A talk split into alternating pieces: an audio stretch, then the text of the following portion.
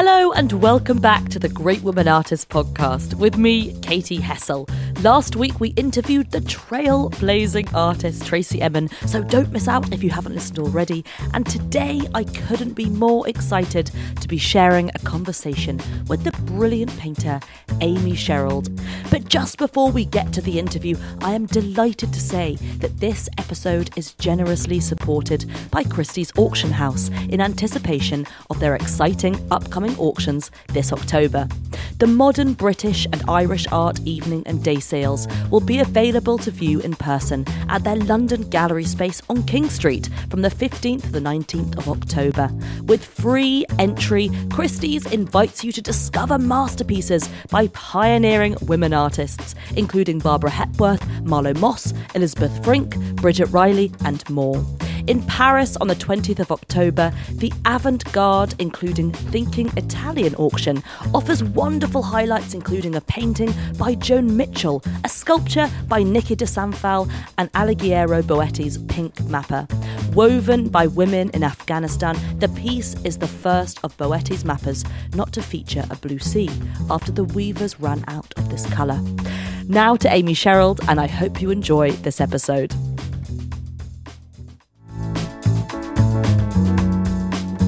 Hello, everyone, and welcome to the Great Women Artists podcast with me, Katy Hessel. Some of you might know me from The Great Women Artists, an Instagram account I set up in October 2015, which celebrates female artists on a daily basis, ranging from young graduates to old masters. Well, in a similar fashion to the Instagram, this podcast is all about celebrating female artists from a variety of backgrounds and histories. And I'm so excited to be interviewing artists on their career, or artists, writers, curators, or general art lovers on the woman artist who means most to them. What I want this podcast to do is celebrate female artists in all different capacities, so you, the listener, can gain a look into the greatest female artists working now or from art history. I'm so excited to say that my guest on the Great Women Artists podcast is one of the most acclaimed painters working in the world right now, Amy Sherald. With their striking elegance and commanding yet inviting gazes, Amy Sherald's subjects, standing against bright, monochromatic backgrounds, exude grace, dignity, power, and joy. Unrooted in time, place, or space, they feel at once familiar yet utterly otherworldly as they glow in hues of gold, pinks, blues, and oranges, often meeting our gaze with their dazzling aura. Sherald, through figurative painting, documents the contemporary African American experience in the United States. By engaging with the traditions of photography and portraiture, she opens up discussions about who has been immortalized and who has been able to write, paint, and dictate these narratives. The artist has said, The works reflect a desire to record life as I see and as I feel it. My eyes search for people who are and who have the kind of light that provides the present and the future with hope. Born in Columbus, Georgia, Sherald received her MFA in painting from Maryland Institute College of Art and BA from Clark Atlanta University, and in 2018 was selected by the First Lady Michelle Obama to paint her portrait.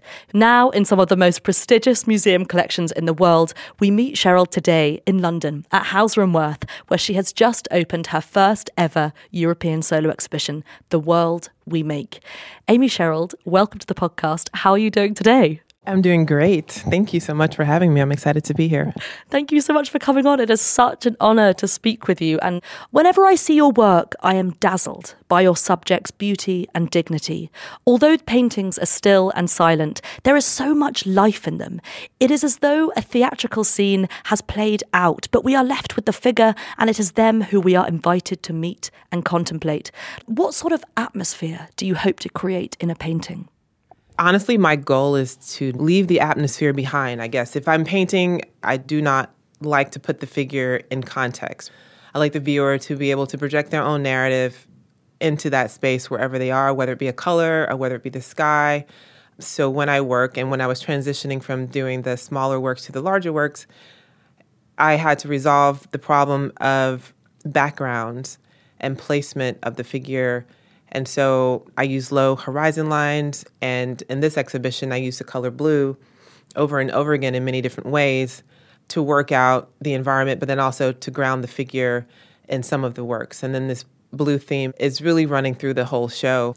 You know, blue symbolizing hope and healing and spirituality, the sky, the ocean, and just openness and freedom, I think are the underlying themes of the show. Totally. I mean, when you are confronted with that beautiful diptych of the motorbikers, just the fact that the blue kind of washes over you, it's this incredible sensation. Mm-hmm. In the second space as well, what's amazing is that you have this dark background and then you meet these figures and they're almost like entering our realm or we're entering their realm. I mean, what sort of atmosphere do you want to create in the space? Because to me, some of these works almost feel like a kind of religious experience.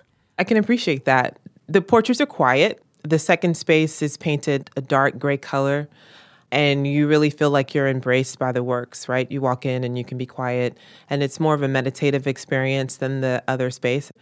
And it's more intimate. And so the smaller portraits are in that room for a reason, I think. And I want the viewer to have an intimate experience with these paintings. And the other way is that I hang the paintings lower than most institutions or, or galleries do because I do believe that something happens physiologically that doesn't happen when you're looking up at something. You just feel disconnected. And this is about one human speaking to another human.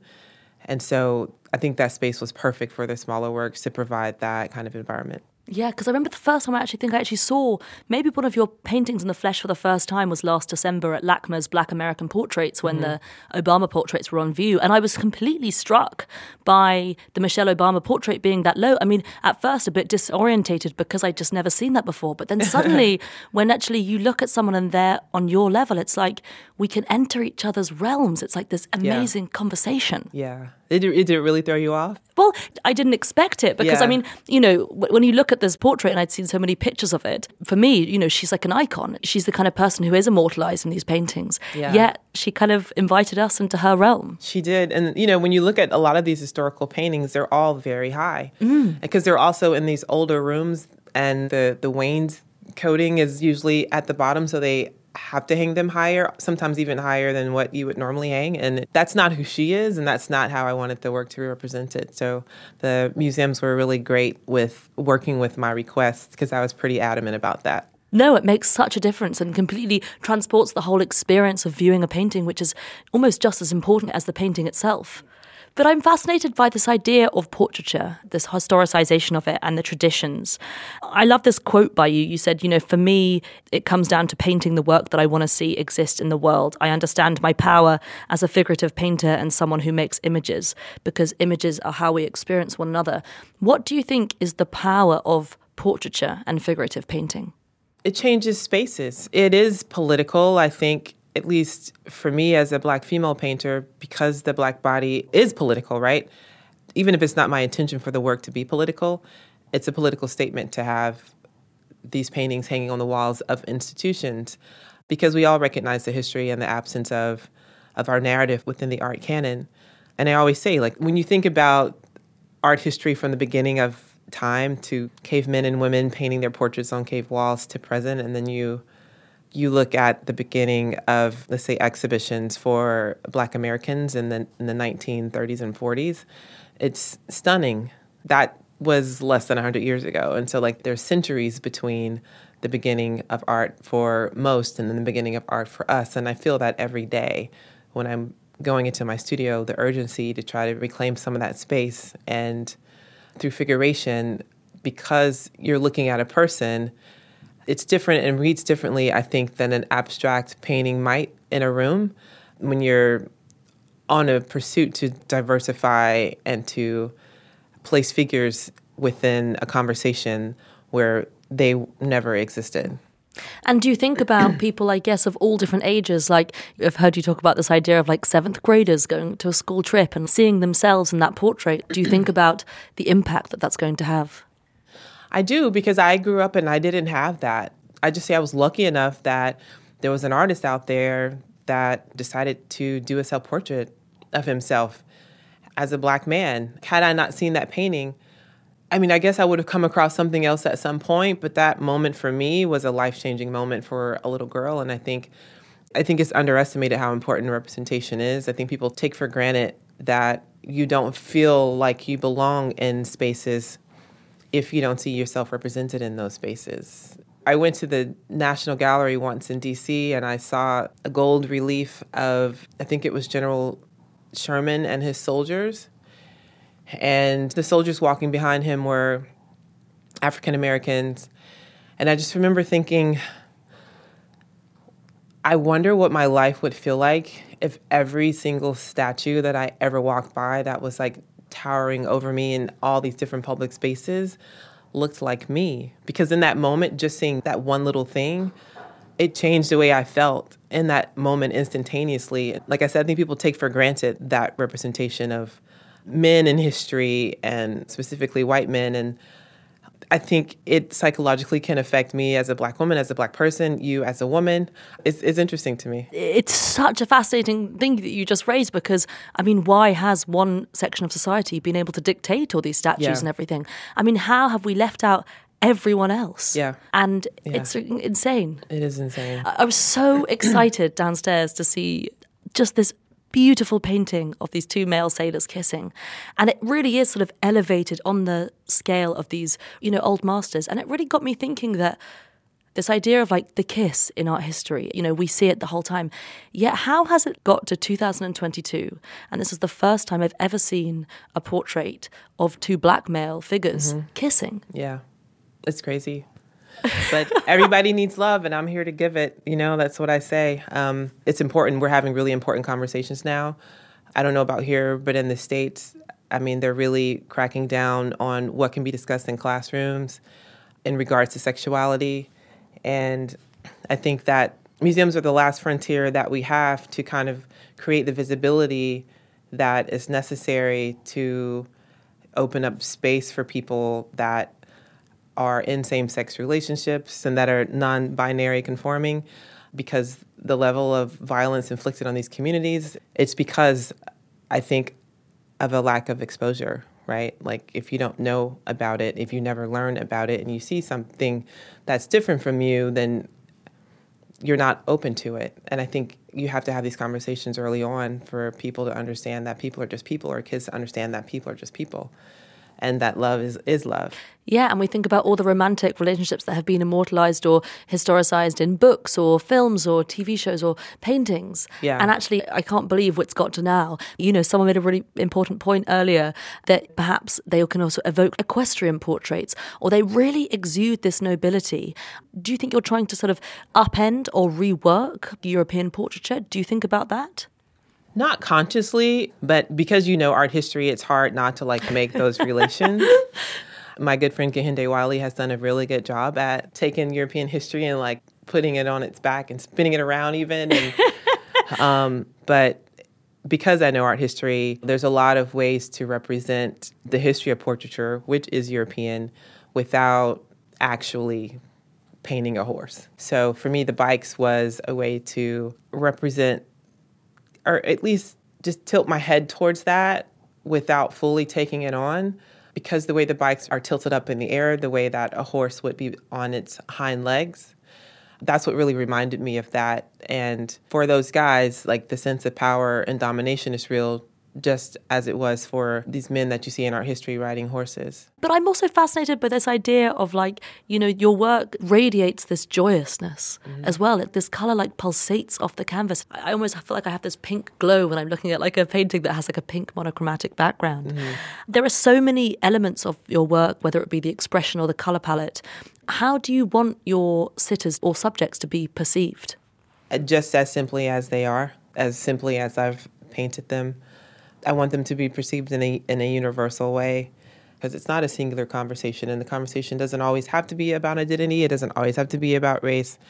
It doesn't always have to be about gender. I think sometimes we need to step away from that and step into ourselves. I think that's healing as well and really important. Yeah, I couldn't help but when I was looking at this beautiful portrait of your uh, nephew, Keith Jr., uh, this amazing sense of time in your paintings. Because in a way, they feel strangely cinematic. It's as though we've kind of lifted this figure from a film, or there is so much kind of theatricality to it. Like I can imagine like a movie soundtrack going on with like those two sailors were kissing or something. But this idea that this boy, we meet him and he's on the sort of cusp of adolescence and adulthood, even though you're looking at him for like, you know, a minute or something, you can find so many different expressions within him. There's a nervousness and then a kind of mm-hmm. confidence as well. Yeah, yeah, yeah. That's interesting. And I think when people ask me like, how do you pick your models? what you just saw are like the things that I can pick up on that I know somehow transcend the work, right? They go from the model to the painter, from the painter to the brush, and the brush to the canvas. Those are the characteristics that I think make the portraits really special. And it's why I spend so much time looking for the right model or the right person to paint that really captivates my interest in my imagination. He did exactly that, yeah. What's also quite funny is he's about 16 and in a way, I hadn't really thought about sixteen-year-old boys in the sense that when I never watched like teen movies when I when I was younger, they'd always be the older guys. But obviously, like me as an adult now, it's like, oh my god, they're kids.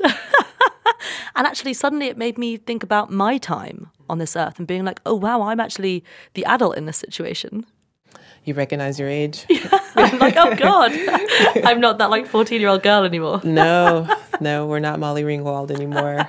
It's not the Breakfast Club unfortunately. But do you think about tapping into his mind as well? I do, but I do it without speaking to them. There's not a lot of conversation that happens between myself and the model, even when I know the model. It's really the energy that I'm trying to tap into and the small nuances of their facial expressions and like how to create a psychology within the painting with those small kinds of gestures you totally see it. It's it's amazing. They're like these molding, moving figures when you look at the canvas. yeah, I mean, I would love to see them in a movie. I just have to say, like, if Wes Anderson is out there listening, he can take all of them write a storyline and let's see him come to life. I mean, you can literally imagine with like the male sailors, this like amazing like Italian classical soundtrack going on when yeah, they kiss. It would be so much fun. It's so romantic as well. Yeah. But I'd love to sort of go back to your beginnings as well. You were born in Columbus, Georgia in 1973.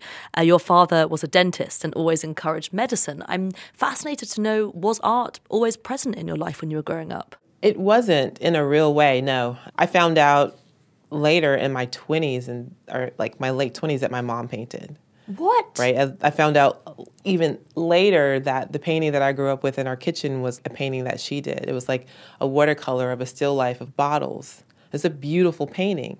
And I thought it was something that she just bought and hung in the kitchen. No. So it's in me, and I see myself as like a completion of her intentions, maybe that she never got to become that artist. I mean, in her time, when she was born, becoming an artist wasn't even a thought that was conceivable. I don't know why they just don't talk. Like my parents, they just don't talk about the past. It's all about the present, it's all about the future. And so it was something that I've always been naturally drawn to since I was a young child. And my mom, you know, always tells people that, you know, I was in the second grade and I was always drawing and illustrating like my vocabulary words, sentences, and things like that. So I feel like it chose me. I don't feel like I chose it. It was just like this thing I honestly feel like I was born to do. And it's always been a focus, even though I didn't understand how to make it happen, you know, when you're growing up. I was always attracted to people that were like different. You know, growing up in a small town where everybody is either Christian, they're black or they're white, like it wasn't a lot of diversity. And so when I came across people like Cyndi Lauper or punk rock kids or people that were living outside of the box, I was so into that because I didn't get to see that every day. And to me, like that's what being an artist was until I got, you know, deeper into it. And then I realized like it's not about how you look or what you wear, it's about what you can make. And although I had very little exposure, I think that it doubles down on the affirmation that I'm supposed to be sitting here talking to you because it's not like my parents were like taking me to museums. You know, I see my colleagues and they have photographs of themselves in the MoMA and they're like eight, you know? I, I like literally didn't have that. I had this story that I wanted to tell and I just kept pushing forward, even though sometimes blindly towards this goal. Somehow I got into graduate school because ignorance is bliss. And I, I got in and I was like, how did I even get into grad school? like, this work that I'm making, these people are serious artists, you know? And in my mind, I was a serious artist. So there were a few learning curves, but I worked really hard and stayed true to myself and my goals. And that will take you everywhere you want to go. Definitely. Have you always been interested in people then? I think so. Yeah. I oftentimes ask myself if I was born in 1993 instead of 1973, would I be making the same work? And I'm not sure because life was very different then. I grew up, everything was like very book driven, right? You needed information, you had to go to book. There were no computers. Like I had a Tandy 2000 from Radio Shack, but I mean, you had to basically code everything in order to like make it work. So my imagination as to what it meant to be an artist was that it was somebody who knew how to paint and draw the figure. So that's the only definition I had. And I love abstraction. Grace Hartigan, when I worked with her when I was in graduate school, is one of the great women abstract expressionists. And she influenced my work at that time. And I started to play around with like dripping and thin layers of paint and things like that. But the figure was always underneath it, even though it was veiled. It's always been the starting point for me. So I don't know if I can ever step away from that. I like to daydream about being like 80 years old and saying like F it all. You know, I'm about to do this now. I'm gonna be like the new Mark Rothko. Yeah. Um, but I think with figuration, you almost know what to expect all the time. And I think what I crave is the ability to walk up to a canvas and not know what's next but I don't know that I would do it very well if I if I did. I think there's a level of symmetry that's within abstract expressionism that when you see good work, you know it's good work, right? It's almost like it's a figurative painting without all of the signals of it being a human. And I just I think it's just really fascinating that kind of conversation that you have to have with yourself and like when to stop because there is no natural stopping point. All the questions are very different. So I daydream about being an abstract painter when I'm like 80 years old. or maybe you'll listen back to this when you're 80 See years old and be like, happens, oh, I had that dream, I had that dream. But I'm interested in this idea of portraiture because, I mean, you did mention earlier that you did look at this self portrait, and I think it's the Bo Bartlett painting Mm-hmm. Object Permanence, which is a self portrait by the artist. I mean, have you always done portraiture? Yeah. I mean, when I, I started school, I was pre med. Oh, wow. Yeah.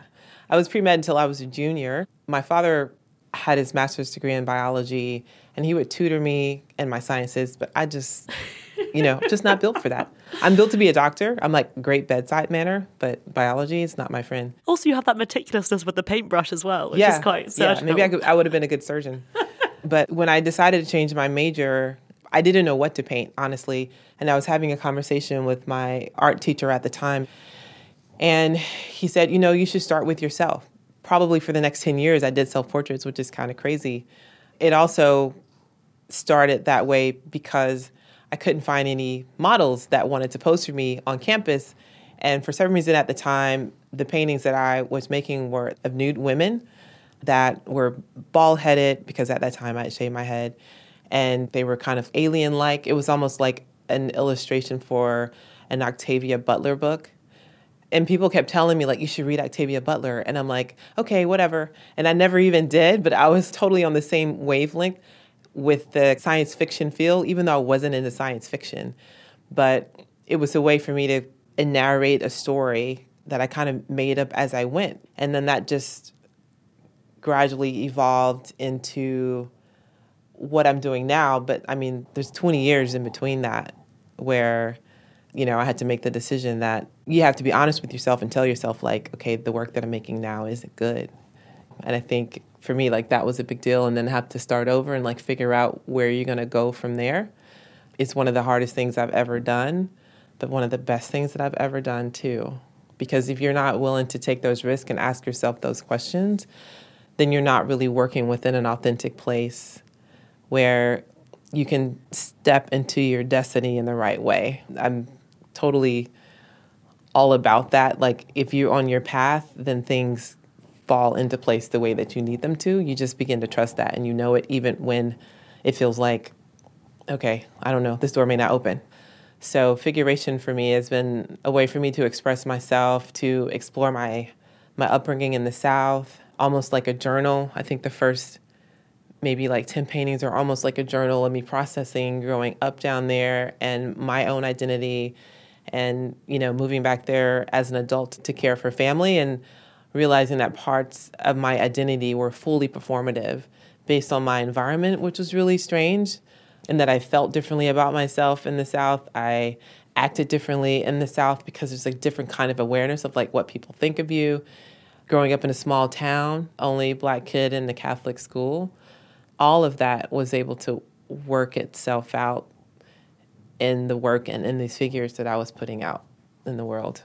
Which also makes sense why there are so many dimensions to these figures as well. And this idea of performance, I mean, in a way, they are performative mm-hmm. as well. They're also performing for us. Yeah, and they're watching you perform. Yeah, that's true, that's true.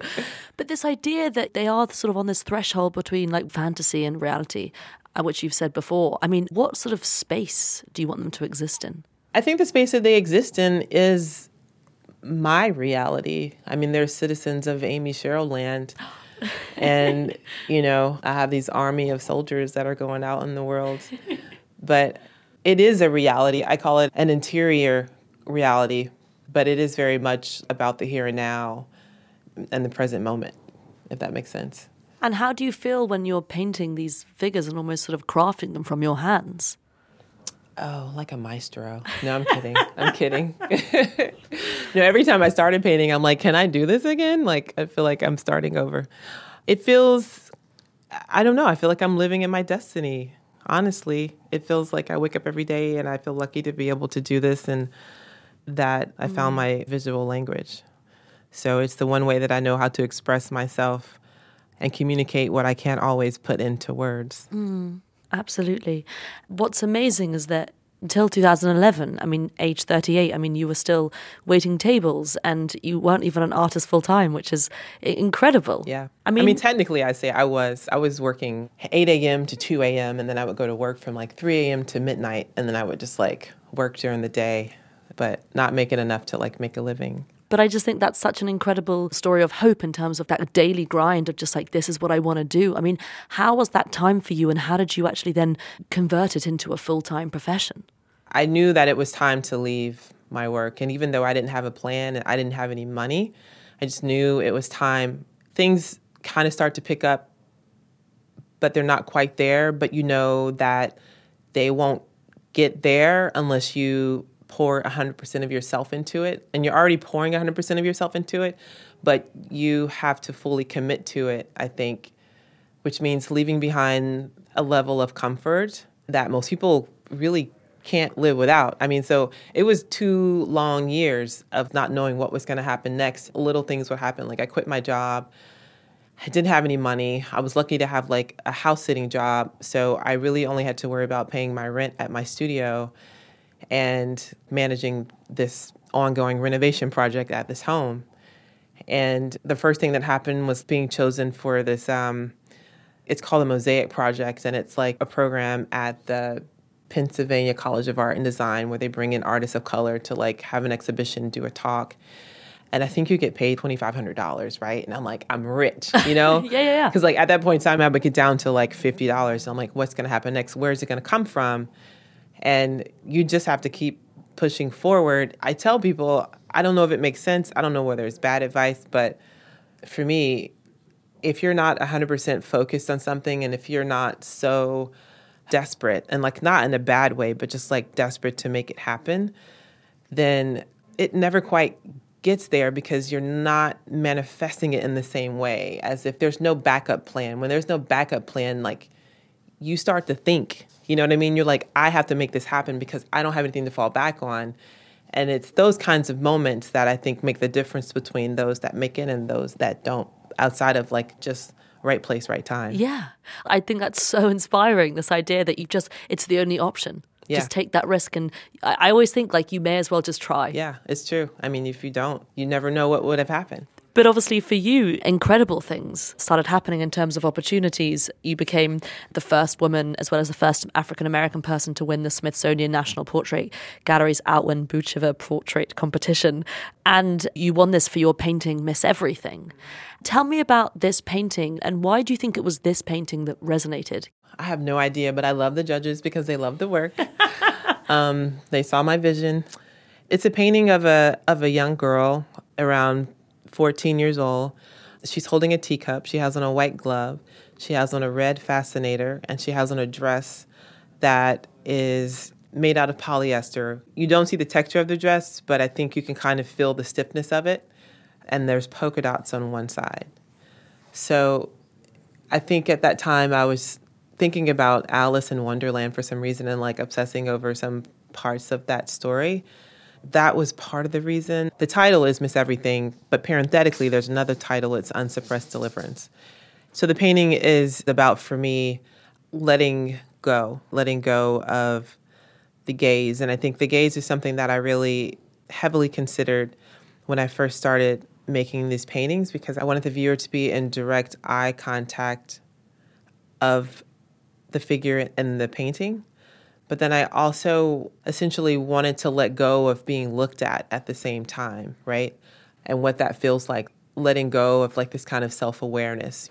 I can say I've, I've felt it being in the room and like being the only woman or like being the only black person in a room. Like you feel yourself being watched and then you watch yourself being watched, right? Mm-hmm. It's like if we were in a room full of men, like all of a sudden your inner eye is yeah. like looking at them look at you and in your mind's eye you are envisioning what they're seeing.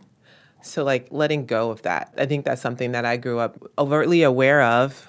And I think that's part of where the performative aspect of my identity kicks in is like just from my, you know, my parents and my mom telling me, like, people are going to be looking at you, they're going to be watching you. You can't act this way. Like, you have to do this, and this is how you have to be.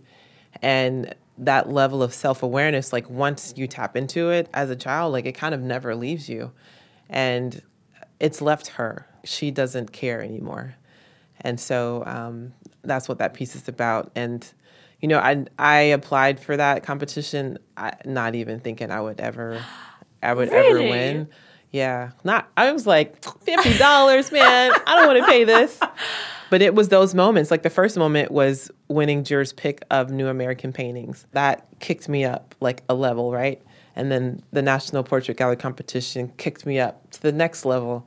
After that, it was Michelle's portrait. You just got to keep working. Like, if you don't keep working, you won't be there when the opportunity comes. I mean, how did it feel to be told that you were going to be the official portraitist of Michelle Obama? Exciting. I mean, a little bit stressful, but mostly exciting.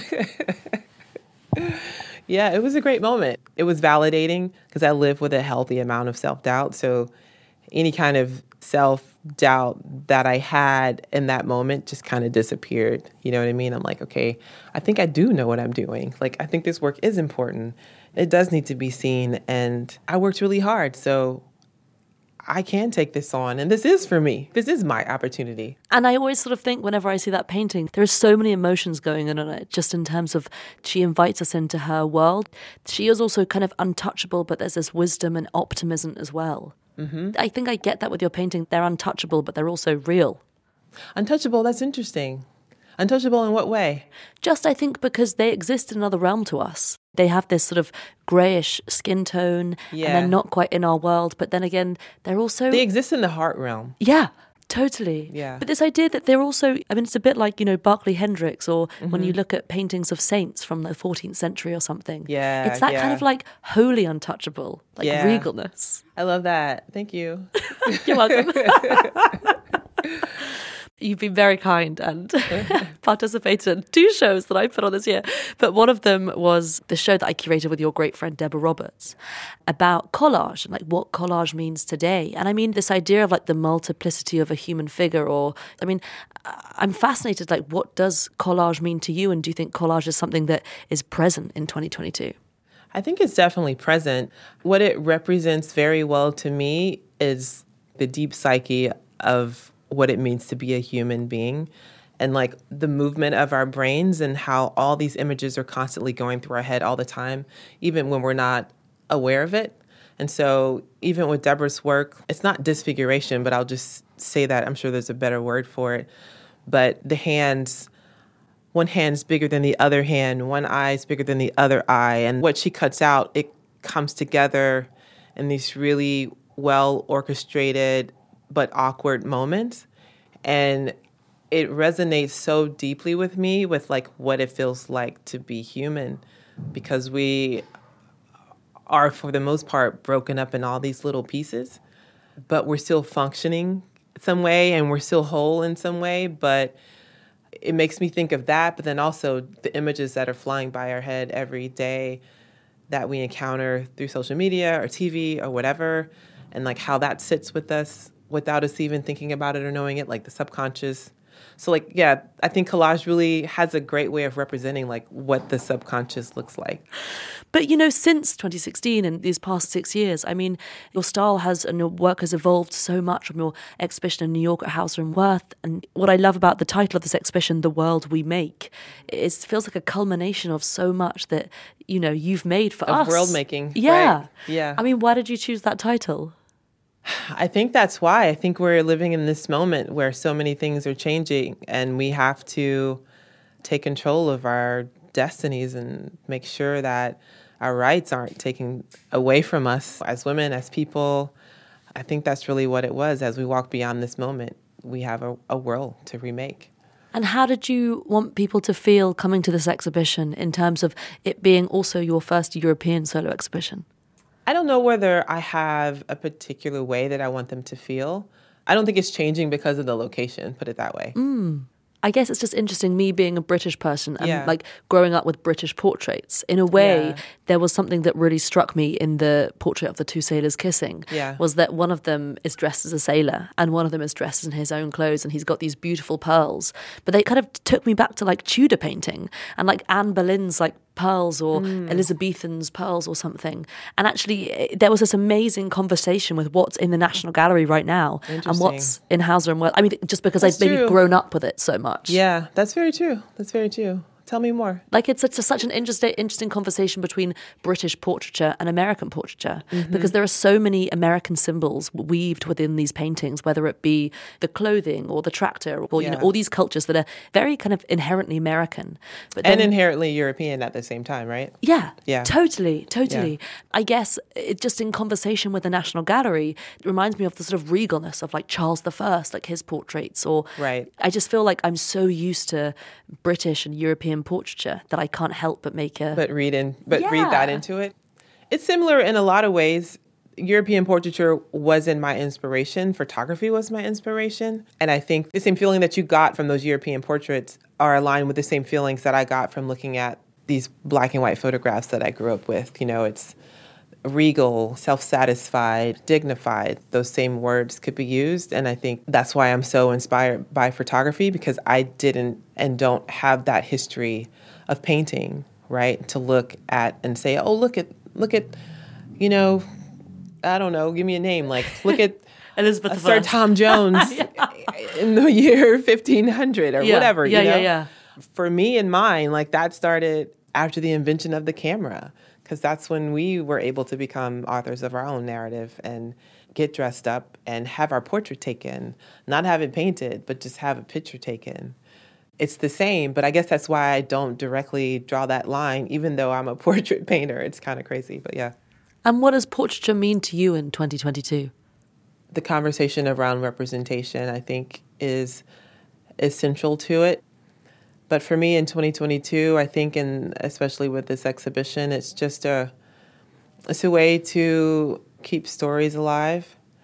It's a way to tell different stories. It's a way to world make. That's how I consider it. Yeah. Wonderful. Amy Sherald, thank you so much for coming on the podcast today. We have one more question. Okay. Which is uh, we always ask our guests if there was a woman artist from history or from now who you'd most like to meet, who would it be and what would you say to them? Ooh, that's hard. I mean, the first two that come, t- well, no, now it's three. So can I? Yeah, I don't know. three. so meeny, miny, mo.